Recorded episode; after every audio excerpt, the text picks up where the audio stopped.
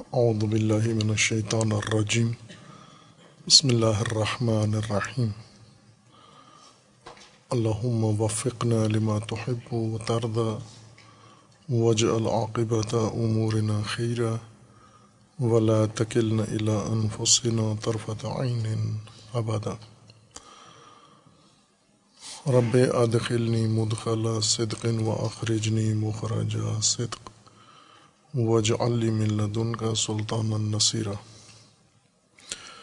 سورہ مبارکہ بقرہ میں آیات کریمہ، ومن الناس من يقول آمنا بالله وباليوم الآخر وما هم بمؤمنين يخادعون الله والذين آمنوا وما يخدعون إلا أنفسهم وما يشعرون فی قلوبهم مرض فزادهم الله مرضا ولهم عذاب علیم بما كانوا يكذبون ان آیات کریمہ میں، قرآن کریم میں وہ سماجی طبقہ بتایا جا رہا ہے، اس کی توصیف کی جا رہی ہے جو ہر نسل میں، ہر عصر میں موجود ہے اور اکثریت کے ساتھ موجود ہے، جو زبانی دین کا دعویٰ کرتے ہیں، لیکن دیندار نہیں ہوتے جو دعویٰ کرتے ہیں۔ ہم مومن ہیں اور قرآن نے ان کے ایمان کی نفی کی ہے۔ وہ ماہوم بے مومنین اور یہ اس وجہ سے کرتے ہیں چونکہ دھوکہ دیتے ہیں لوگوں کو اور اللہ کو، لیکن وہ خود دھوکے میں ہیں، لیکن اس کا شعور نہیں رکھتے اور یہ بے شعوری اور عمل، یہ مرض، یہ سب کچھ اس وجہ سے ہے کہ ان کے دل مریض ہیں۔ فضاد اللہ مردا اور اللہ نے بھی ان کی مرد کو بڑھا دیا ہے۔ ولہم اداب علیم ان بماکان یکدبون اس کے وجود کے نتیجے میں انہیں دردناک عذاب ان کے لیے ہے۔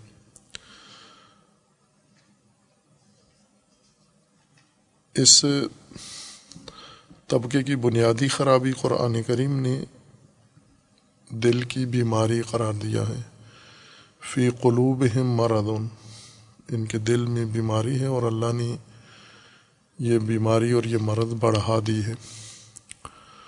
مرض اس نقص، کمی کو کہتے ہیں جو کسی انسان کے جسم میں یا روح میں یا حیوان کے جسم و روح میں یا کسی اور وجود کے اندر پیدا ہوتی ہے۔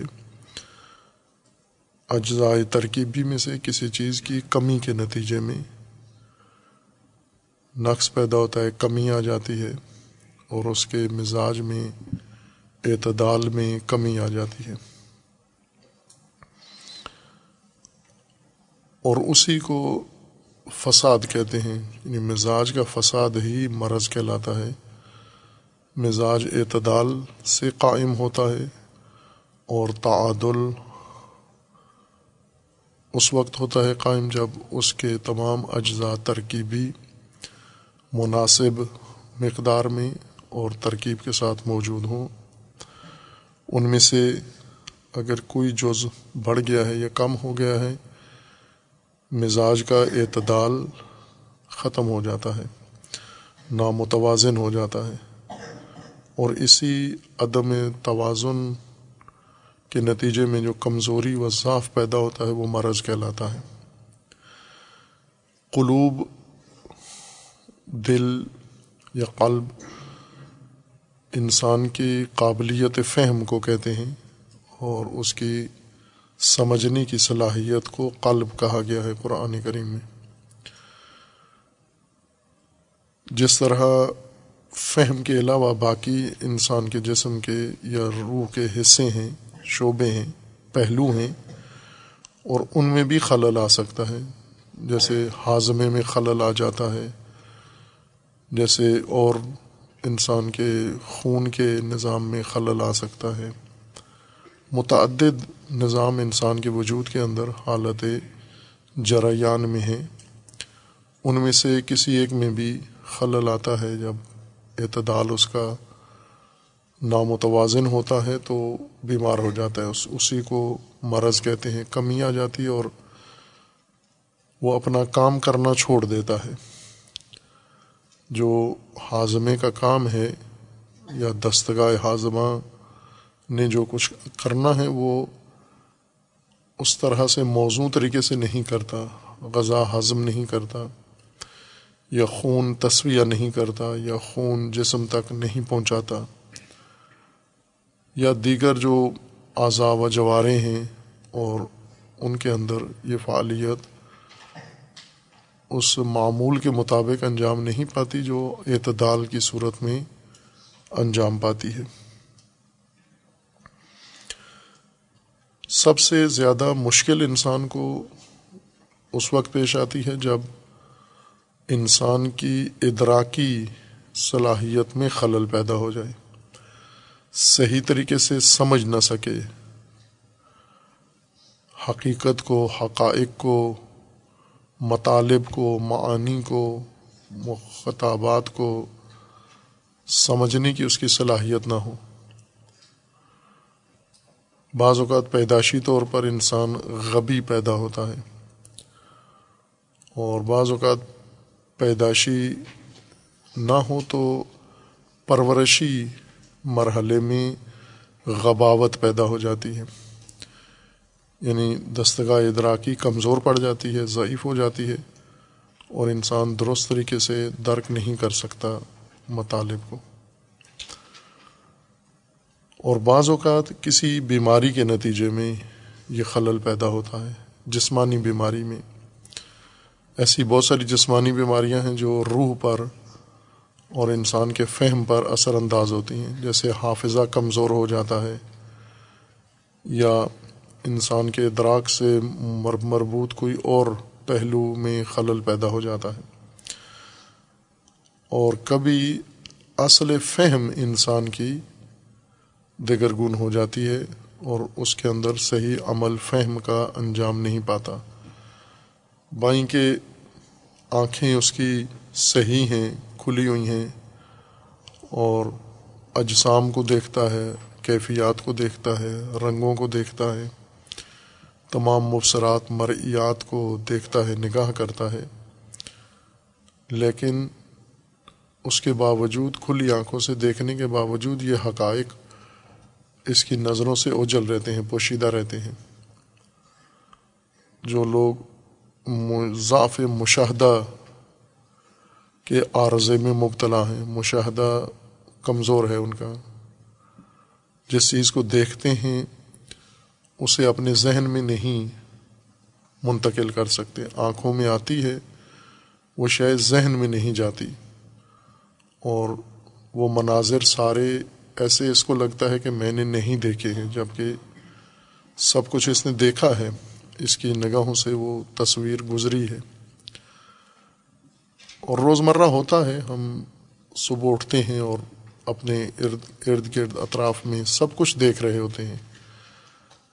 اور جو کچھ ہم دیکھ رہے ہوتے ہیں، اگر تناسب دیکھیں تو اس کا پانچ فیصد بھی اس مشاہدے اور مشہودات کو ہم ذہن میں نہیں منتقل کرتے۔ پچانوے فیصد ہماری دیکھی ہوئی چیزیں اندیکھی لگتی ہیں کہ یہ نہیں دیکھی ہم نے۔ اگر ایک شخص کہیں سے گزرا ہے اور اسے پوچھیں آپ جہاں سے آپ گزر کے آئے ہیں، وہاں کیا کیا چیزیں تھیں جو اس نگاہوں سے گزری ہیں، اسے کچھ معلوم نہیں۔ یہ ایک ضعف ہے ادراک کا، جو مشاہدے میں پیدا ہوتا ہے، کمزوری آ جاتی ہے۔ ایک ضعف ہے انسان کا حافظے میں۔ ادراک اور فہم کا ایک شعبہ حافظہ ہے۔ یعنی جو کچھ حواس کے ذریعے انسان یا عقل کے ذریعے انسان تجزیہ کرتا ہے، تحلیل کرتا ہے، کسی چیز کو سمجھتا ہے، مفہوم، معنی، اس کو محفوظ کرنے کے لیے ذہن کے اندر ایک علیحدہ شعبہ ہے، اس میں وہ محفوظ ہو جاتا ہے۔ لیکن ضعف کی وجہ سے جو چیزیں اس نے زبان سے خود دہرائی ہیں، وہ بھی ذہن میں نہیں ہیں۔ جو اس کے سامنے دہرائی گئی ہیں، وہ بھی اس کے ذہن میں نہیں ہیں۔ مثلا عموماً طلاب استاد سے جو کچھ سنتے ہیں، یہ سب ان کے کانوں سے ٹکراتا ہے، لیکن اس کا ایک یا دو فیصد ان کے حافظے میں باقی رہتا ہے۔ یہاں تک پتہ نہیں ہوتا کہ موضوع کیا ہے، کس موضوع پہ بحث ہو رہی ہے۔ آوازیں ساری کانوں میں ٹکرا رہی ہیں ان کے۔ اور ان میں سے کچھ کو سمجھ رہے ہوتے ہیں، کچھ کو سمجھ بھی نہیں رہے ہوتے۔ جس کو سمجھ رہے ہیں، اس کا کچھ حصہ حافظے میں محفوظ ہو رہا ہے اور کچھ حصہ حافظے میں نہیں جا رہا۔ اور جو حافظے میں گیا ہے، وہ کتنی دیر حافظے میں رہے گا یہ حافظے کے قوت پر اور حافظے کی تیزی پر اور صحت پر موقوف ہے کہ حافظہ کتنا صحت مند ہے اور کتنا مضبوط حافظہ ہے۔ ایک اور جو ادراک کے معاملے میں یعنی ادراکی صلاحیت ہے انسان کے اندر، مشاہدہ ہے اور اس مشاہدے کا ادراک ہے اور ادراک کے بعد اس کو محفوظ کرنا ہے یہ سارے امور جو کچھ انسان دیکھتا ہے، پھر ان کو دیکھ کر انسان ان کا ایک ذہنی تجزیہ کرتا ہے۔ ان تمام مناظر کو، تمام حقائق کو، علامتوں کو، محسوس یا غیر محسوس، ساری ذہن میں لا کر اس کو تجزیہ کرتا ہے انسان۔ اس کو ہوش کہتے ہیں۔ فارسی میں ہوش ہے یہ، یا اردو میں اس کو ہوش کہتے ہیں، یا عربی میں اس کو فطانت کہتے ہیں۔ یہ فطانت ہے۔ فطانت کا کام دیکھے ہوئے مشہود محسوسات کو، حقائق کو تجزیہ کرنا اور ان کے ارتباطات آپس میں جوڑنا کہ یہ جو کچھ میں نے سنا ہے، اس کا آپس میں ربط کیا ہے اور ان کا، ان امور کا دوسری حقائق سے کیا ارتباط ہے۔ ان معانی کا آپس میں کیا ارتباط ہے۔ ان معانی کا، دیگر معانی کے ساتھ کیا ارتباط ہے؟ یہ فطانت ہے، یہ ہوش ہے، یہ۔ یہ بھی ادراک کا ایک حصہ ہے۔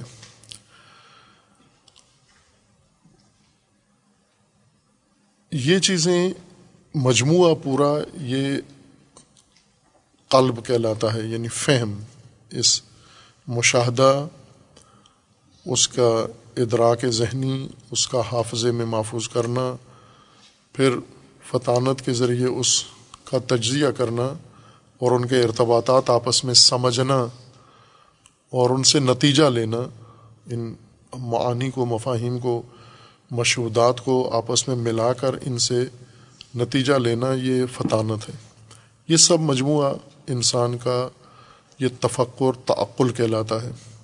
یہ تفتن ہے انسان کا۔ اس میں خلل آ جاتا ہے۔ یہ دستگاہ بیمار ہو جاتی ہے۔ اعتدال سے ہٹ جاتی ہے، اس کے اندر کمی آ جاتی ہے ضعف آ جاتا ہے، کمزوری آ جاتی ہے، یا مکمل طور پر اور یا اس کے کسی ایک مرحلے میں۔ اس کے جو تین یا چار مرحلے ہیں، ان میں سے کسی ایک مرحلے میں اس میں خرابی پیدا ہو جاتی ہے۔ عموماً کئی لوگوں کو شکوہ ہوتا ہے کہ ہمارا حافظہ کمزور ہے۔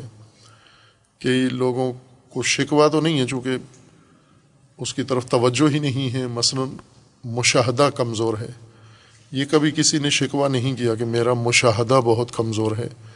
دیکھتا سب کچھ ہوں لیکن نظر کچھ بھی نہیں آتا۔ یعنی آنکھوں کے سامنے یہ تصویریں ساری چلتی ہیں، لیکن میرے ذہن میں ان میں سے کوئی خاص بات منتقل نہیں ہوتی۔ جو دیکھتا ہوں وہ بھی ذہن میں نہیں جاتا، یا سنتا ہوں وہ ذہن میں منتقل نہیں ہوتا۔ مشاہدہ کمزور ہے، تجزیہ کمزور ہے۔ اس کی وجوہات ہیں، چونکہ جسم میں جس طرح سے امراض پیدا ہوتی ہیں، ضعف و کمزوری آتی ہے بدن میں، مزاج میں، اس کی وجوہات ہیں۔ اور وہ وجوہات زیادہ تر انسان کے اپنے طرز زندگی میں فرات و تفرید ہے یا آلودگی ہے۔ ایک بڑی وجہ آلودگی انسان کو بیمار کرتی ہے۔ آلودگی سے مراد یعنی وہ مضر، خطرناک جراثیم، مختلف اقسام کے صفائی نہ ہونے کی وجہ سے، نظافت نہ ہونے کی وجہ سے تہارت نہ ہونے کی وجہ سے، اور وہ چیزیں جو انسان محفوظ رکھتا ہے جن چیزوں کو انہیں نہ رکھنے کی وجہ سے، عدم تحفظ کی وجہ سے یہ ساری آلودگی ہمارے بدن کے اندر منتقل ہو جاتی ہے۔ کچھ آلودگی سانس کے ذریعے سے منتقل ہو جاتی ہے۔ جب ہوا آلودہ ہو، ماحول آلودہ ہو، جیسے وبائیں پھیلتی ہیں، تو جراثیم انسان کے تنفس میں جراثیم چلے جاتے ہیں۔ وہ تنفسی دستگاہ کو یا عضو کو ناکارہ کر دیتے ہیں۔ بعض اوقات یہی جراثیم جسم کے کسی اور حصے میں منتقل ہو کے خون کو آلودہ کر دیتے ہیں۔ بعض انسان کے کسی اور حصے میں منتقل ہو کے ان کو مختل کر دیتے ہیں، ان کے اندر خلل آ جاتا ہے۔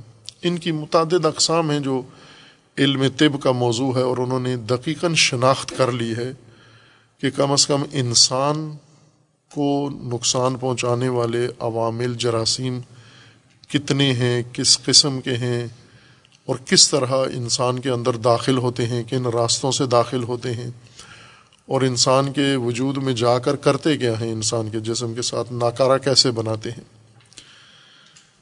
یا کچھ مواد ہے، جراثیم نہیں ہے، مواد ہے جو ناقص انسان کے جسم میں منتقل ہو جاتا ہے۔ وہ خطرناک جراثیم نہیں ہوتے، بلکہ جو مواد ہے وہ ایسا ہے زہریلا اور اس کے اندر آلودگی ہے، وہ جا کر انسان کے جسم میں یہ خرابی پیدا کرتا ہے اور انسان کے باطنی اعضاء کو جوارے کو ناکارہ بنا دیتا ہے۔ یہ معلوم ہے سب کو، چونکہ روزانہ مبتلا ہوتے ہیں ہم۔ بیماریوں میں کبھی گلا خراب ہوتا ہے، کبھی پیٹ خراب ہوتا ہے، کبھی ہاضمہ خراب ہوتا ہے، کبھی اور نظام زندگی جس کی علامتیں بخار کی صورت میں، کھانسی کی صورت میں، درد کی صورت میں اور دیگر علامتوں کی صورت میں ظاہر ہوتی ہیں اور ہمیں معلوم ہو جاتا ہے کہ اعتدال، مزاج کے اعتدال میں خلل پڑ گیا ہے۔ ایسے ہی اسی طرح سے انسان کے ادراکی نظام میں، فہم میں بھی یہی تکرار ہوتا ہے، یہ مسئلہ۔ یعنی اس کے بھی کچھ جراثیم ہیں۔ جو انسان کے ادراکی دستگاہ میں منتقل ہو جاتے ہیں۔ ہم ان کو یعنی وہ جسمانی جراثیم نہیں ہوتے، چونکہ ادراک انسان کا جسمانی عمل نہیں ہے، فکر جسمانی عمل نہیں ہے، غیر جسمانی عمل ہے۔ اس کو تشبیح کے طور پر کہہ رہے ہیں، جراثیم ان کو، جیسا کہ روایات کے اندر اور آیات کے اندر ان کو تشبیح دی گئی ہے۔ جسمانی جراثیم ہی کی مانند ہیں لیکن وہ حقیقتاً جراثیم نہیں ہوتے۔ جیسے شبہات ہیں، جیسے وساوس ہیں، جیسے اضطرابات ہیں، اس طرح کی چیزیں جو توہمات ہیں، تخیلات ہیں، یہ بھی انسان کے وجود میں وہی اثر ایجاد کرتے ہیں۔ انسان کے ادراک میں، فہم میں، جو جراثیم جسم میں جا کر خلل ڈالتے ہیں یعنی ناکارہ بنا دیتے ہیں فہم کو، دل کو ناکارہ بنا دیتے ہیں، کمزور کر دیتے ہیں۔ بدگمانی ہے جیسے، یا زود باوری ہے، یا دیر دیر سے باور کرنا کسی چیز کو۔ انسان شکاک ہو جاتا ہے، زنین ہو جاتا ہے۔ مزاجی طور پر یعنی ادراکی مزاج انسان کا کسی ماحول میں رہنے کی وجہ سے، یہ چیزیں اس کو لاحق ہو جاتی ہیں۔ اور ایک اور موضوع جو قرآن کریم نے زیادہ اس کی طرف ہماری توجہ دلائی ہے ہدایت کے لیے، عادتیں ہیں ہماری ہماری روزمرہ کی معمول کی عادتیں جو ہمارے جسمانی بیماریوں کا بھی باعث بنتی ہیں اور جو ہمارے ادراکی بیماریوں کا بھی باعث بنتی ہیں۔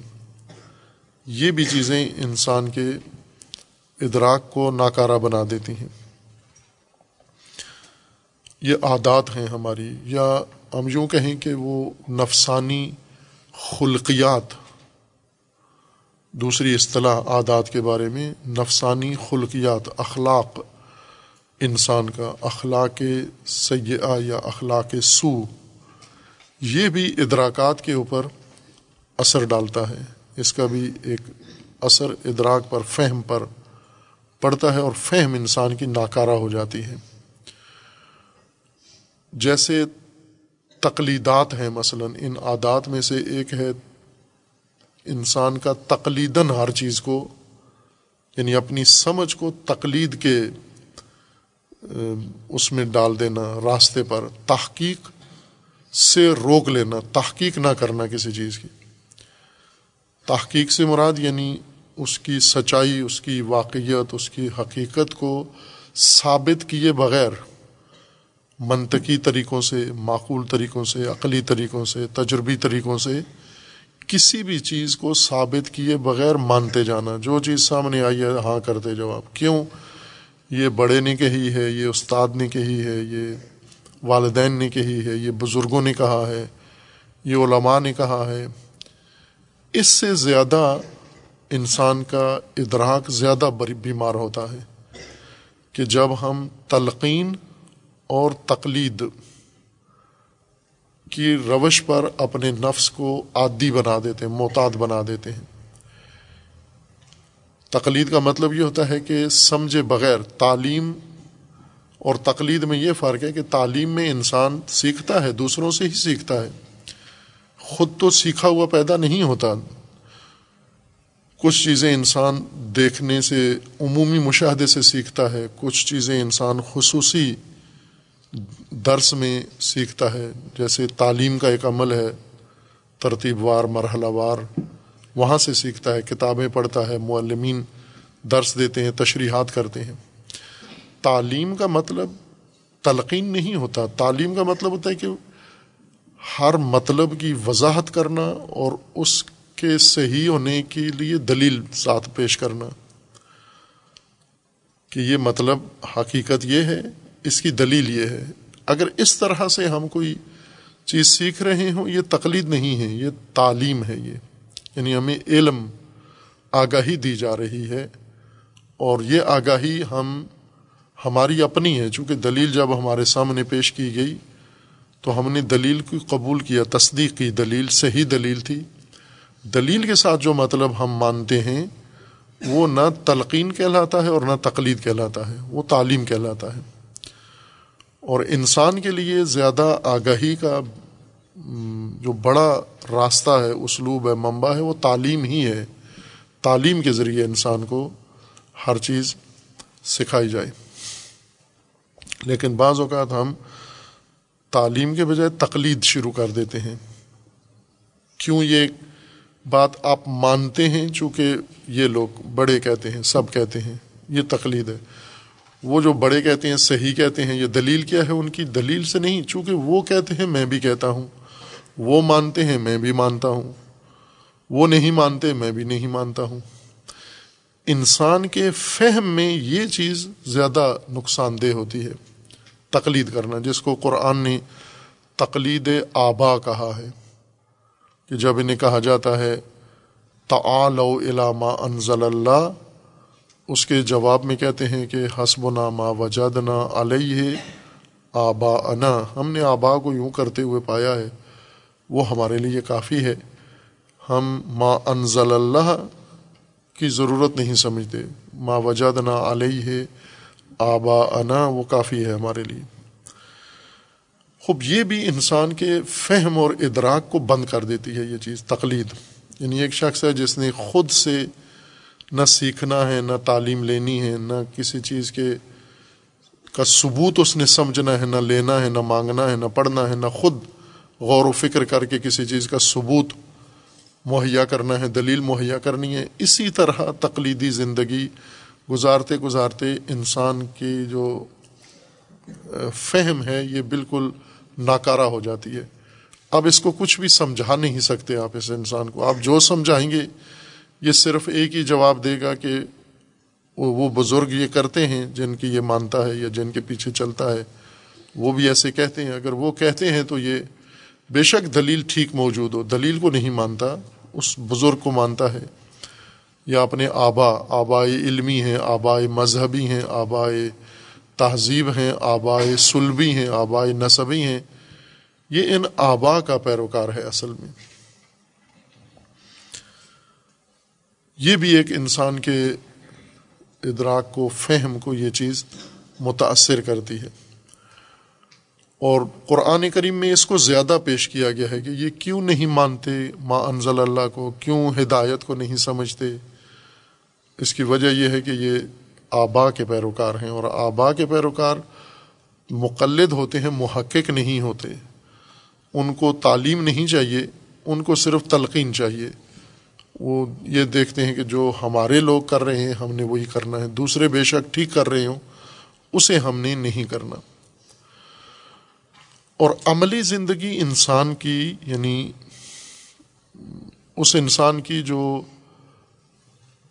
بیماری کا شکار ہے، ان کی عملی زندگی اسی تقلید پر مبتنی ہوتی ہے۔ جس دن انسان تحقیق کا مزہ چکھ لیتا ہے۔ یعنی جو کچھ آبا کہتے ہیں، میں اس کی ثبوت پہلے تلاش کروں گا، اس کا کوئی ثبوت ہے یا نہیں ہے؟ اس کی دلیل ہے یا نہیں ہے موجود؟ اگر دلیل ہے، آبا کہتے ہیں، لیکن میں دلیل کی وجہ سے اس کو مانتا ہوں، آبا کی وجہ سے نہیں۔ بزرگ جو کہتے ہیں، اس کی دلیل ہے اگر دلیل، تو وہ میں دلیل کی وجہ سے اس بزرگوں کی بات مانتا ہوں۔ اگر دلیل نہیں ہے، صرف اس وجہ سے کہ بزرگ کہہ رہے ہیں، یہ کافی نہیں ہے۔ اگر انسان اس طرح اپنی زندگی کا مزاج بنا لے کہ ہر چیز کو سمجھ کر تعلیم کے ذریعے، اس کی دلیل کے ذریعے ہم نے اسے ماننا ہے، نہ کہ اعتماد کر کے تعبدن کسی چیز کو ہم آنکھیں بند کر کے مانتے جائیں۔ خوب، اس طرح کے اور بھی احوال ہیں جو دل پر اثر انداز ہوتے ہیں اور قرآن کریم میں یہ موضوع تفصیل کے ساتھ موجود ہے۔ دل کی کیفیات، قلب کی، قلب کے حالات، قلب کی اقسام، کتنی قسم کے قلوب ہیں اور ان کے اوپر عوارض کیا تاری ہیں، بیماریاں کیا تاری ہیں۔ یہ ساتھ ساتھ ان آیات کے اندر موضوع جاری رہے گا۔ ابھی ہم ان آیات کو ایک نگاہ دیکھ لیتے ہیں جن میں قرآن کریم نے ہمیں دل کی بیماری کے بارے میں بتایا ہے کہ یہ لوگ ان کے رویے، یہ دل کی بیماری کا نتیجہ ہیں۔ اور وہ کام بہت آسان ہے۔ بسا اوقات انسان بیمار ہے، لیکن اس کے اندر علامتیں بھی ظاہر ہیں، لیکن اپنی بیماری کی علامتوں کی طرف مریض عموماً متوجہ نہیں ہوتا۔ دوسرے کو دیکھتا ہے، یہ کھانس رہا ہے، اس کو کوئی بیماری ہے۔ وہ دوسرا آدمی جاتا ہے اسپتال میں جا کے معائنہ کرواتا ہے اور اسے بتا دیا جاتا ہے کہ یہ علامتیں اس بیماری کی وجہ سے ہیں۔ پھر وہ آ کر بتاتا ہے کہ مجھے یہ بتایا گیا کہ میرے اندر یہ بیماری ہے۔ انسان وہاں سے متوجہ ہوتا ہے کہ یہ علامتیں میرے اندر بھی پائی جاتی ہیں۔ اب جب ہم قرآن کریم ہمیں متوجہ کر رہا ہے دل کی بیماریوں کی طرف، اور دل کی بیماریوں کے نتیجے میں، دل کی بیماری کے نتیجے میں بے شعوری پیدا ہوتی ہے۔ بے شعوری کے نتیجے میں انسان دھوکھے باز بن جاتا ہے۔ اور دھوکھے باز ہونے کے لیے بعد انسان ایک منافق مکار اور دھوکہ باز جو کچھ نہیں ہوتا وہ بن جاتا ہے، وہ اپنے آپ کو سمجھنا شروع کر دیتا ہے۔ اور جو کہتا ہے ویسے ہوتا نہیں ہے۔ یہ شروع دل کی بیماری سے ہوتا ہے۔ قرآن کریم کی آیات میں یہ علامتیں اب ذکر کی جا رہی ہیں، جنہیں ہم دیکھتے ہیں چند آیات کے اندر۔ وہ کیا ہے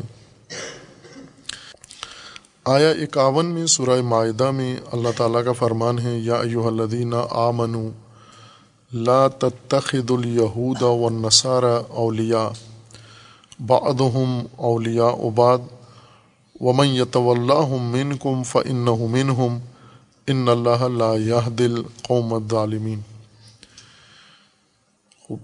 چونکہ مومن سماج علیحدہ ہے اور غیر مومن سماج اس میں کافر، مشرق یا اہل کتاب سماجی طبقہ بندی قرآن کی اس بنیاد پر ہے۔ ہدایت کو محور قرار دے کر سماجی تقسیم کی گئی ہے۔ جیسے مومن، فاسق یا عالم، غیر عالم اعمہ بصیر، یہ قرآنی تقسیم ہے۔ ہم نے ایسے نہیں تقسیم کیا ہوا۔ ہم تقسیم کرتے ہیں، یہ جٹ ہے، یہ بٹ ہے، یہ فلاں ہے یہ سید ہے، یہ عوان ہے یہ ہماری یہ اپنی تقسیم ہے۔ قرآن بنیاد، چونکہ یہ تقسیم نصب کی بنیاد پر ہے، علاقائی بنیاد پر ہے۔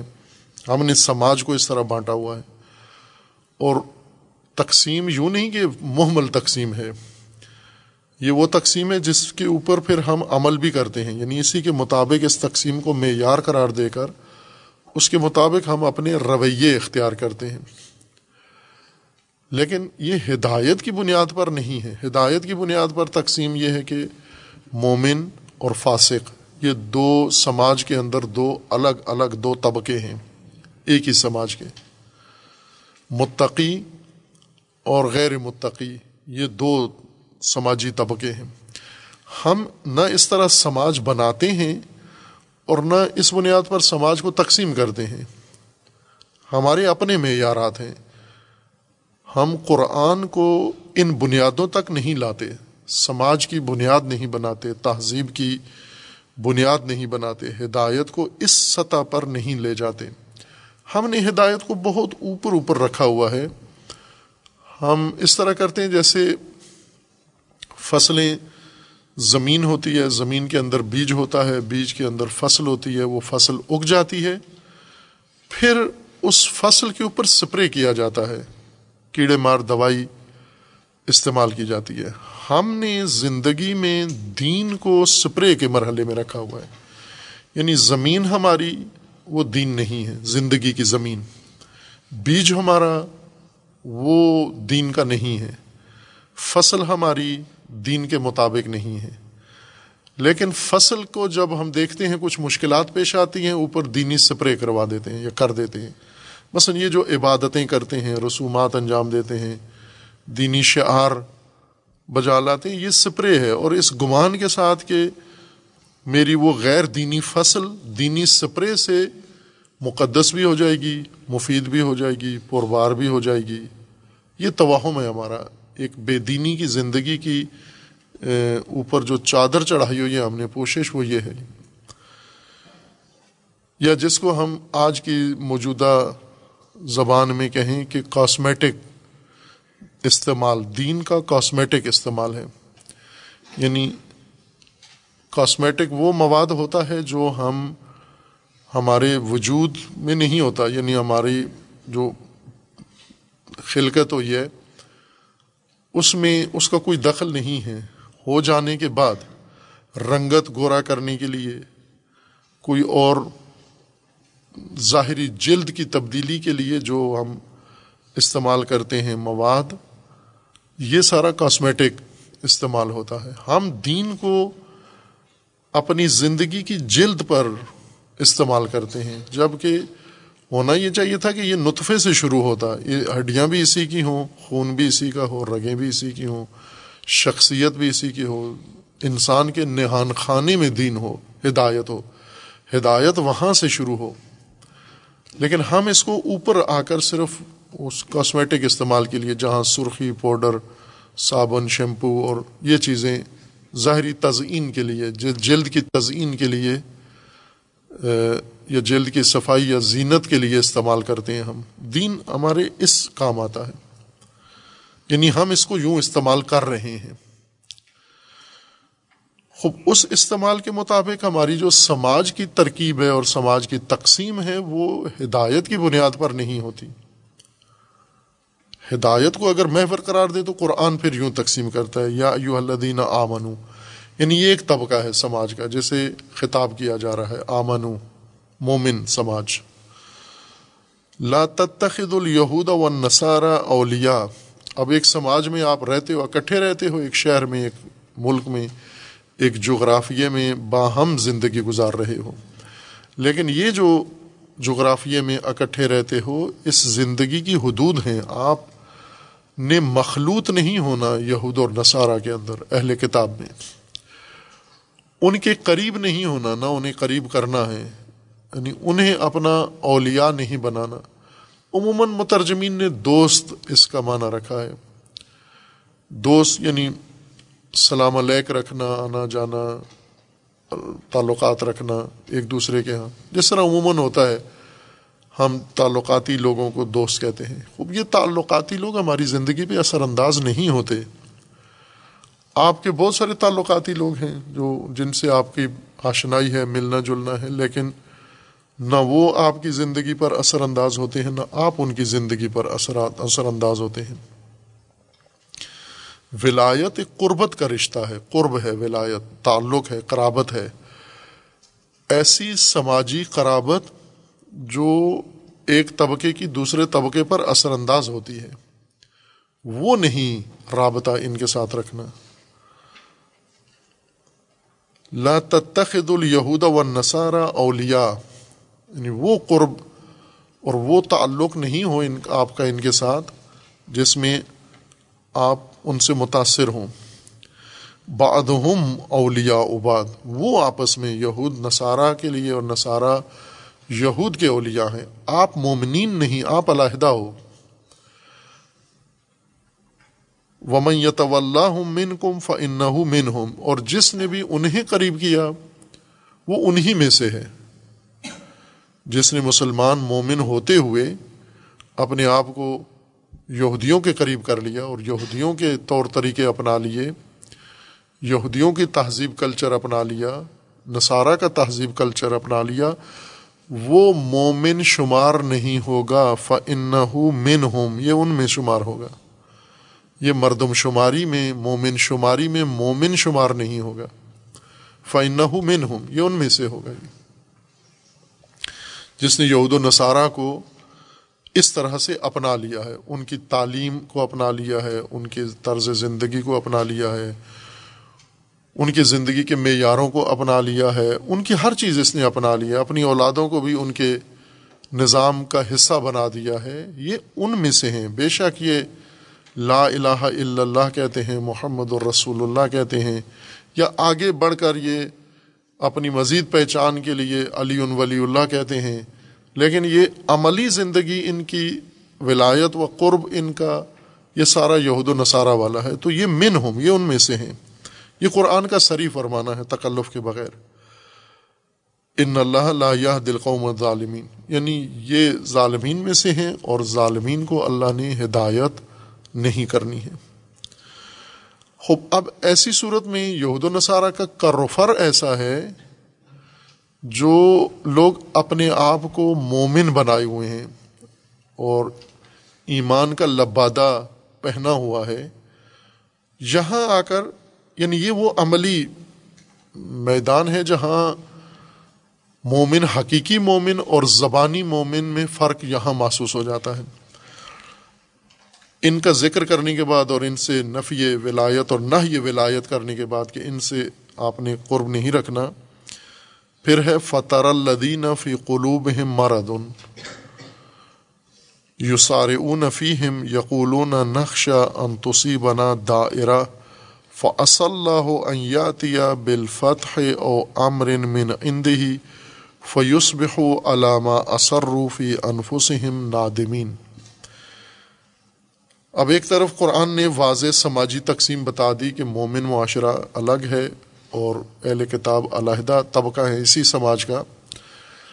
لیکن وہ ایک الگ طبقہ بالکل ان سے ہٹ کر شمار ہوں گے اور ان سے قربت نہیں اختیار کرنی۔ لیکن اسی بیچ میں آپ دیکھتے ہیں فطر الدین آپ دیکھتے ہیں کچھ لوگوں کو جو مومنین کے اندر گھسے ہوئے ہیں، اپنے آپ کو مومن کہلاتے ہیں، مومن شمار ہوتے ہیں، لیکن فی فطر الدین فی قلوب مرادون وہ لوگ، وہ جو مومن بنے ہوئے ہیں، لیکن مرض ہے جن کے دل میں۔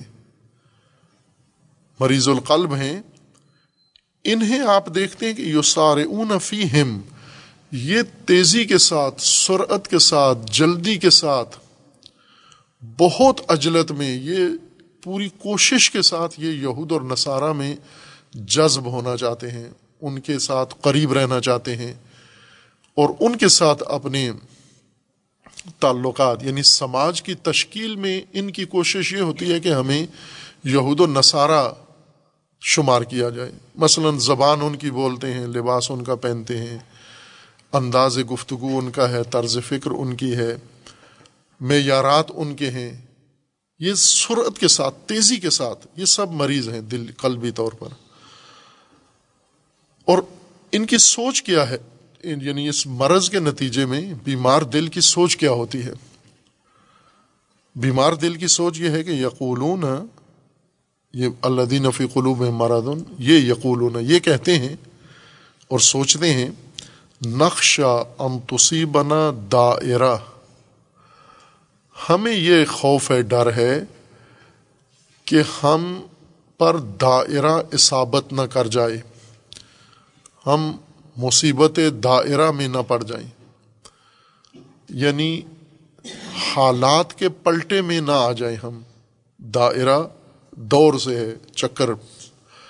یعنی اس وقت حالات یوں ہیں کہ مدینہ رسول اللہ صلی اللہ علیہ وآلہ وسلم کی سرپرستی حاکمیت کے اندر چل رہا ہے۔ اور مومنین کا سماج غالب یہ ہیں عملاً زمام عامر مدینہ کی، اس معاشرے کی، اس سماج کی مومنین کے ہاتھ میں، رسول اللہ صلی اللہ علیہ وآلہ وسلم کے ہاتھ میں۔ لیکن حالات اس طرح سے ہیں کہ صرف مومنین نہیں ہیں، مومنین کے دشمن ہیں مشرقین مکہ میں، اور مومنین کے مخالفین ہیں منافقین مدینہ میں، اور مومنین کے بالکل نقطۂ مقابل ہیں یہود و نصارہ۔ اب یہ تین طبقے مومنین سے ہٹ کر ہیں۔ ایک جماعت مومن ہے، تین جماعتیں ان کے مخالف ہیں اور دشمن ہیں ان کی۔ اور ان تینوں کو اگر اکٹھا کریں تو وہ مومنین سے زیادہ ہیں وہ، اور ان کے وسائل بھی زیادہ ہیں۔ مثلا مشرقین مکہ میں مسلط ہیں، مکہ کے اطراف میں مسلط ہیں، مکہ اور مدینہ کے درمیان مختلف علاقوں پر، قبائل پر مسلط ہیں۔ تجارت ان کے پاس ہے، دولت و ثروت ان کے پاس ہے۔ ریوڑ بھیر بکریاں، مال غنیمت اور باغات اور ہر چیز ان کے اختیار میں ہے۔ بس وہ وسائل کے لحاظ سے مومنین سے زیادہ طاقتور ہیں۔ یہود و نصارہ پہلے سے مدینہ کے اندر موجود ہیں۔ ایک بالکل آسودہ سوسائٹی ہے، ایک آسودہ جمعیت رہتی ہے۔ تجارت پر بھی ان کو عبور حاصل ہے، قبضہ ہے تجارت پر، ان کا مال و دولت و ثروت بھی ہے۔ اور سماجی طور پر بھی ایک اچھی پہچان اپنی اس معاشرے میں رکھتے ہیں، تعلقات بھی ان کے سب کے ساتھ ہیں۔ تیسرا ایک طبقہ ہے جو ان دو مشرقین اور اہل کتاب کی طرح نہیں ہیں، لیکن تعداد میں وہ بھی زیادہ ہیں، دبے ہوئے ہیں۔ اور مومنین کے اندر گھسے ہوئے ہیں، منافق۔ خوب، ایسی صورت میں جب مومنین کی یہ محدود جماعت ہے اور یہ محدود جماعت ایک ایسی مسلس کے مقابلے میں ہے کہ وہ الگ الگ تو مومنین کو نہیں نقصان پہنچا سکتے یا نہیں پہنچا رہے، لیکن اگر وہ تینوں مل جائیں، جیسا کہ کئی دفعہ انہوں نے تینوں نے کوشش کی کہ آپس میں ایک ہو جائیں اور مومنین کو ختم کر دیں گے، یہ بارہا انہوں نے کوشش کی۔ فی قلوب مرحدن یعنی یہ زبانی مومن جو دل سے کہتے ہیں مومن ہیں ہم، انہیں ہر لہجے یہ کھٹکا رہتا ہے، نقشہ، ہمیں یہ کھٹکا ہے، ہمیں یہ شبہ ہے، ہمارے اندر یہ چنتا ہے کہ کسی وقت بھی حالات پلٹ جائیں گے۔ مومن آئے ہیں مہاجر مدینہ سے، ممکن ہے انصار ان کا ساتھ دینا چھوڑ دیں، ممکن ہے یہ خود دباؤ کی وجہ سے تھک جائیں، ممکن ہے مخالفین ان پہ غلبہ پا لیں خوب اگر یہ حالات پلٹ گئے اور مسلمانوں کا تسلط مدینہ پہ ختم ہو گیا، تو پھر تو صورت حال بدل جائے گی۔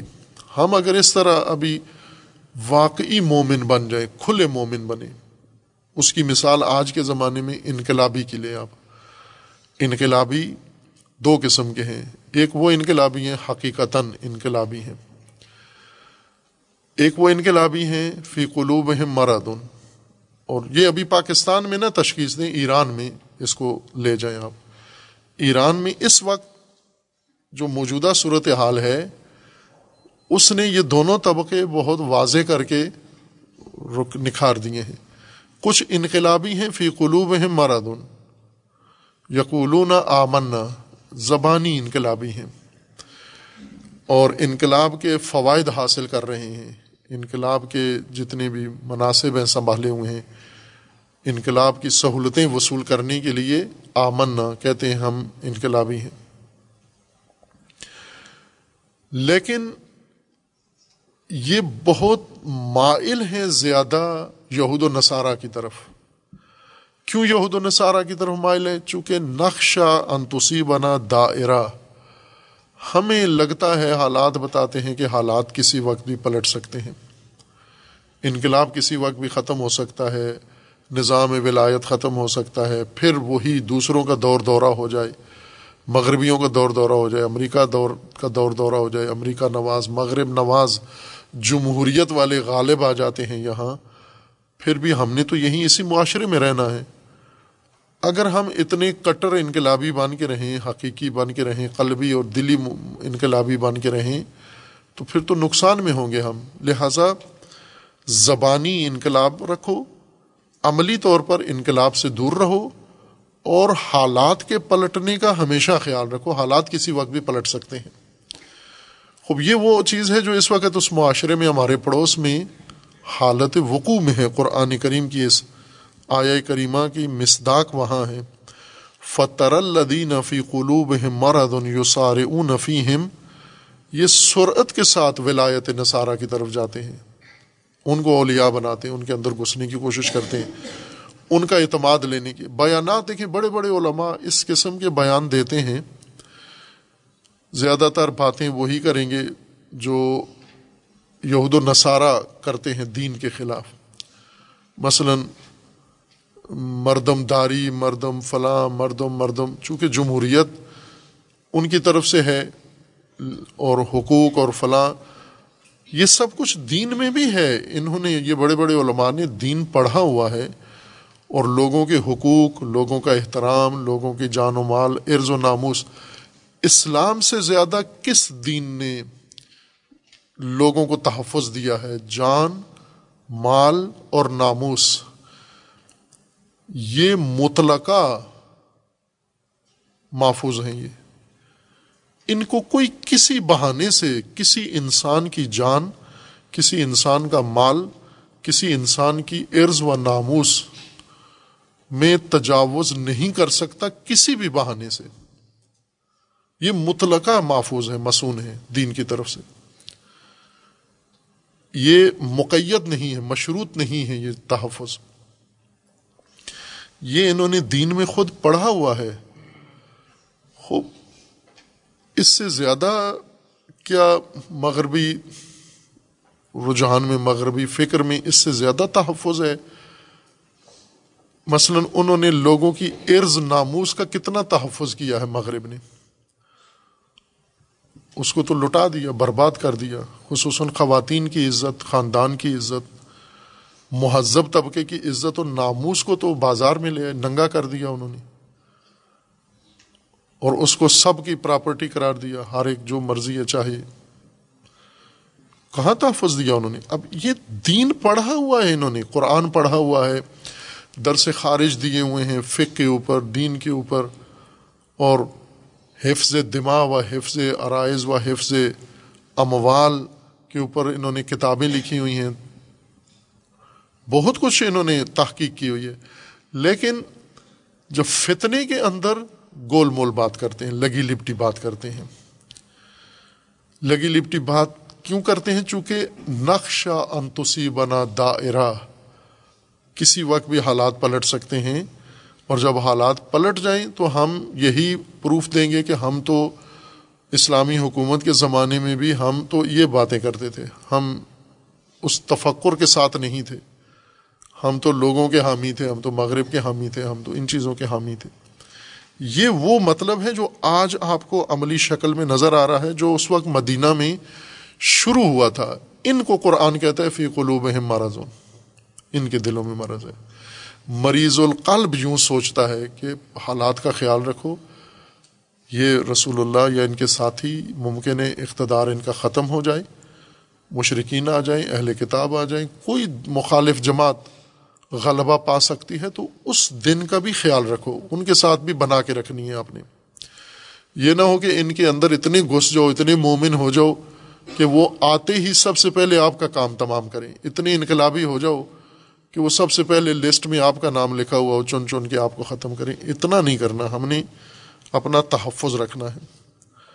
فطر الدین فی قلوب مرد یوسار اون فیم یقول نقشہ انتسی بنا دائرہ فص اللہ بالفتح او امر من اندہی حالات ایسے تھے کہ جس میں یہ کھٹکا اس کی گنجائش تھی یعنی یوں حالات ایسے ہی تھے، مسلمان اتنے جمے ہوئے راسخ نہیں تھے کہ ناقابل تسخیر و ناقابل شکست ہوں۔ نہ ہر آن ممکن تھا کہ حالات اسی طرح پلٹ جائیں اور مسلمین شکست کھا جائیں۔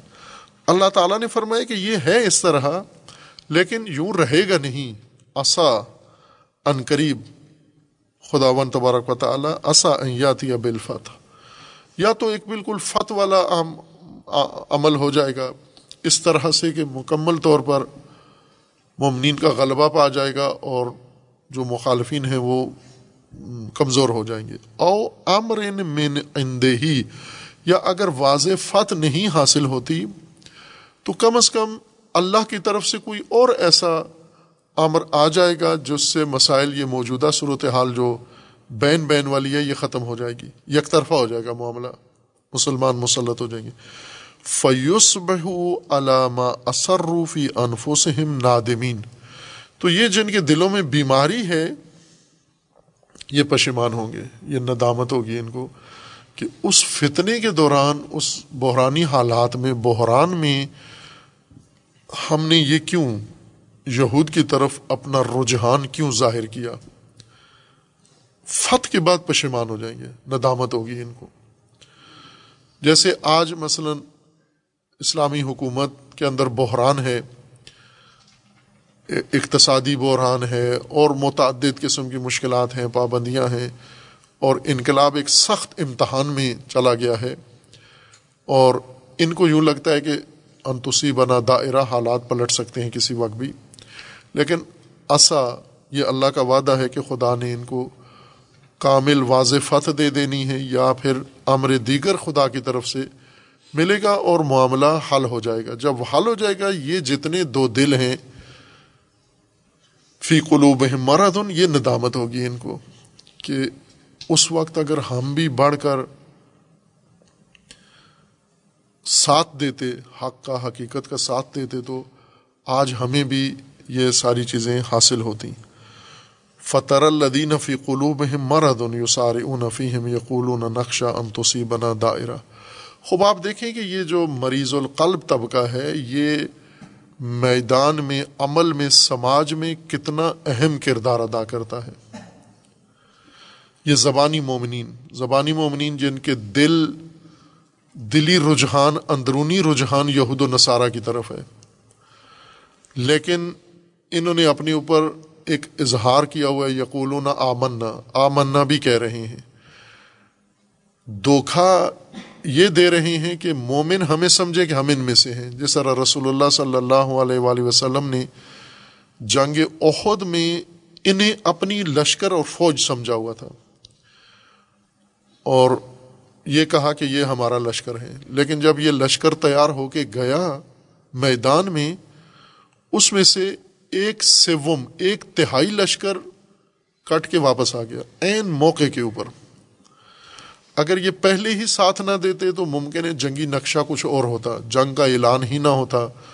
جنگ کی طرف نہ جاتے، جنگ کو ٹال دیتے، مؤخر کر دیتے، چونکہ ابھی ہماری نفری اتنی نہیں ہے، آمادگی نہیں ہے۔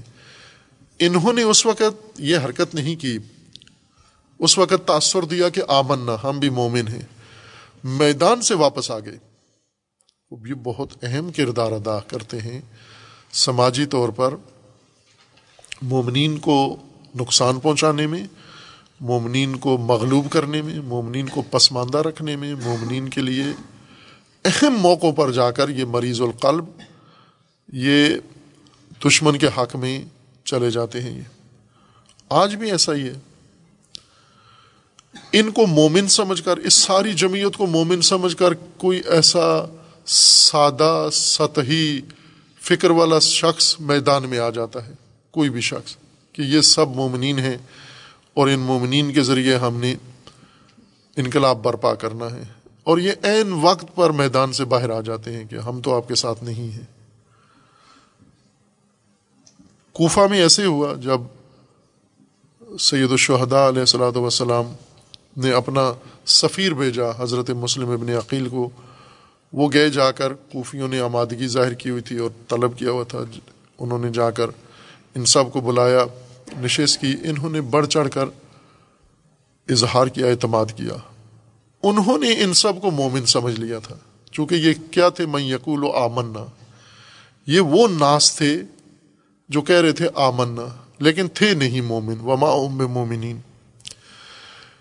اور ہوا یہ کہ انہیں، ان کے اندر دقیقاً یہی سورہ معدہ کی آیا باون والی صورت تھی ان کی۔ انہوں نے بظاہر تیاری کی امام حسین علیہ السلام کا ساتھ دینے کے لیے۔ امام حسین علیہ السلام نے پہلے مرحلے میں اپنا نمائندہ و سفیر بھیجا کہ حالات کا جائزہ لے کے مجھے خبر دیں۔ وہاں پر انہوں نے وما ہم بے مومنین فی قلوب مرادن یہ مریض القلب طبقہ جو مومنوں میں گھسا ہوا تھا اور آمنا کہہ رہا تھا، انہوں نے یہ تجزیہ کیا کہ نقشہ انتسی بنا دائرہ۔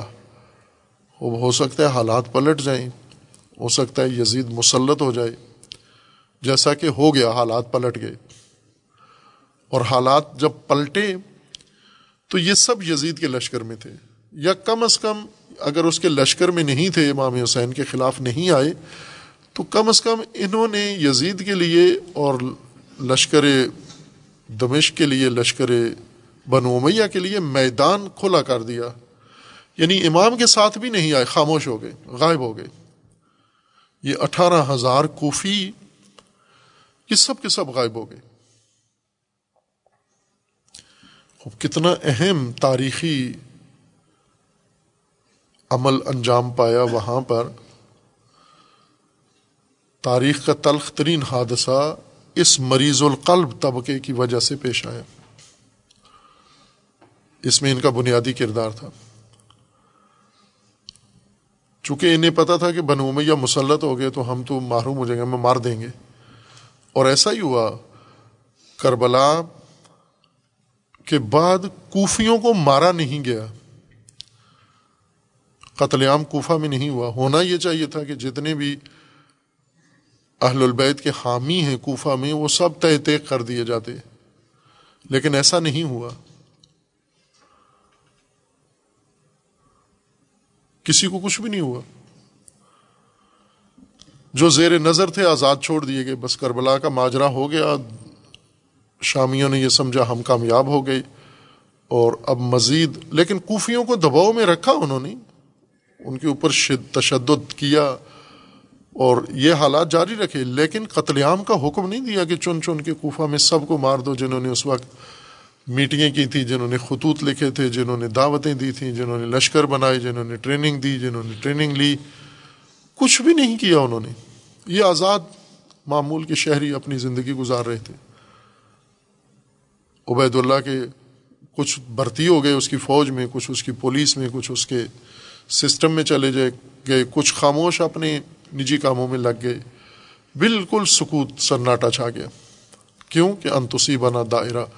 وہ حالات پلٹ گئے یعنی اصابت دائرہ ہو گیا تھا وہاں۔ حالات پلٹ گئے۔ بنو میاں کے خلاف قیام شروع ہوا۔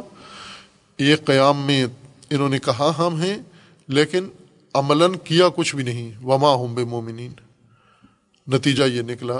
اور اس طرح ہم تاریخ میں آگے جا کے دیکھ سکتے ہیں۔ خوب، اس صورت حال میں اب ہم دیکھیں گے یہ ہے علامت۔ مریض القلب کی علامت کیا ہے؟ کہ وہ ایسے مواقع پر جب بحرانی صورت حال پیدا ہوتی ہے، مومنین کے لیے، مومن سماج کے لیے، مومن سوسائٹی کے لیے، مومن طبقے کے لیے دباؤ میں آتا ہے، مریض القلب محتاط ہو جاتا ہے۔ اس کی منطق یہ ہے کہ نقشہ انتسی بنا دائرہ۔ ممکن حالات پلٹ جائیں، لہٰذا ہم اتنا نہ مومنین کے اندر گھس جائیں، اتنے مومن نہ بن جائیں۔ کہ حالات پلٹنے کی صورت میں نقصان اٹھائیں ہم۔ اس کے لیے بھی گنجائش رکھو۔ خوب، یہ مریض القلب ہونے کی علامت ہے۔ یہ وہ چیزیں ہیں جنہیں ہم نے سمجھنا ہے۔ جیسے اگر کسی کو کھانسی ہے، مجھے بھی کھانسی ہے، اس نے اپنی کھانسی چیک کروائی، جا کر معلوم ہوا کہ اس کو ٹی بی ہے، تو مجھے تو فوراً معائنہ کرانا چاہیے کہ علامت تو مجھ میں بھی ظاہر ہو رہی ہے۔ تو اس کا مطلب ہے میرے اندر بھی یہ بیماری ہے۔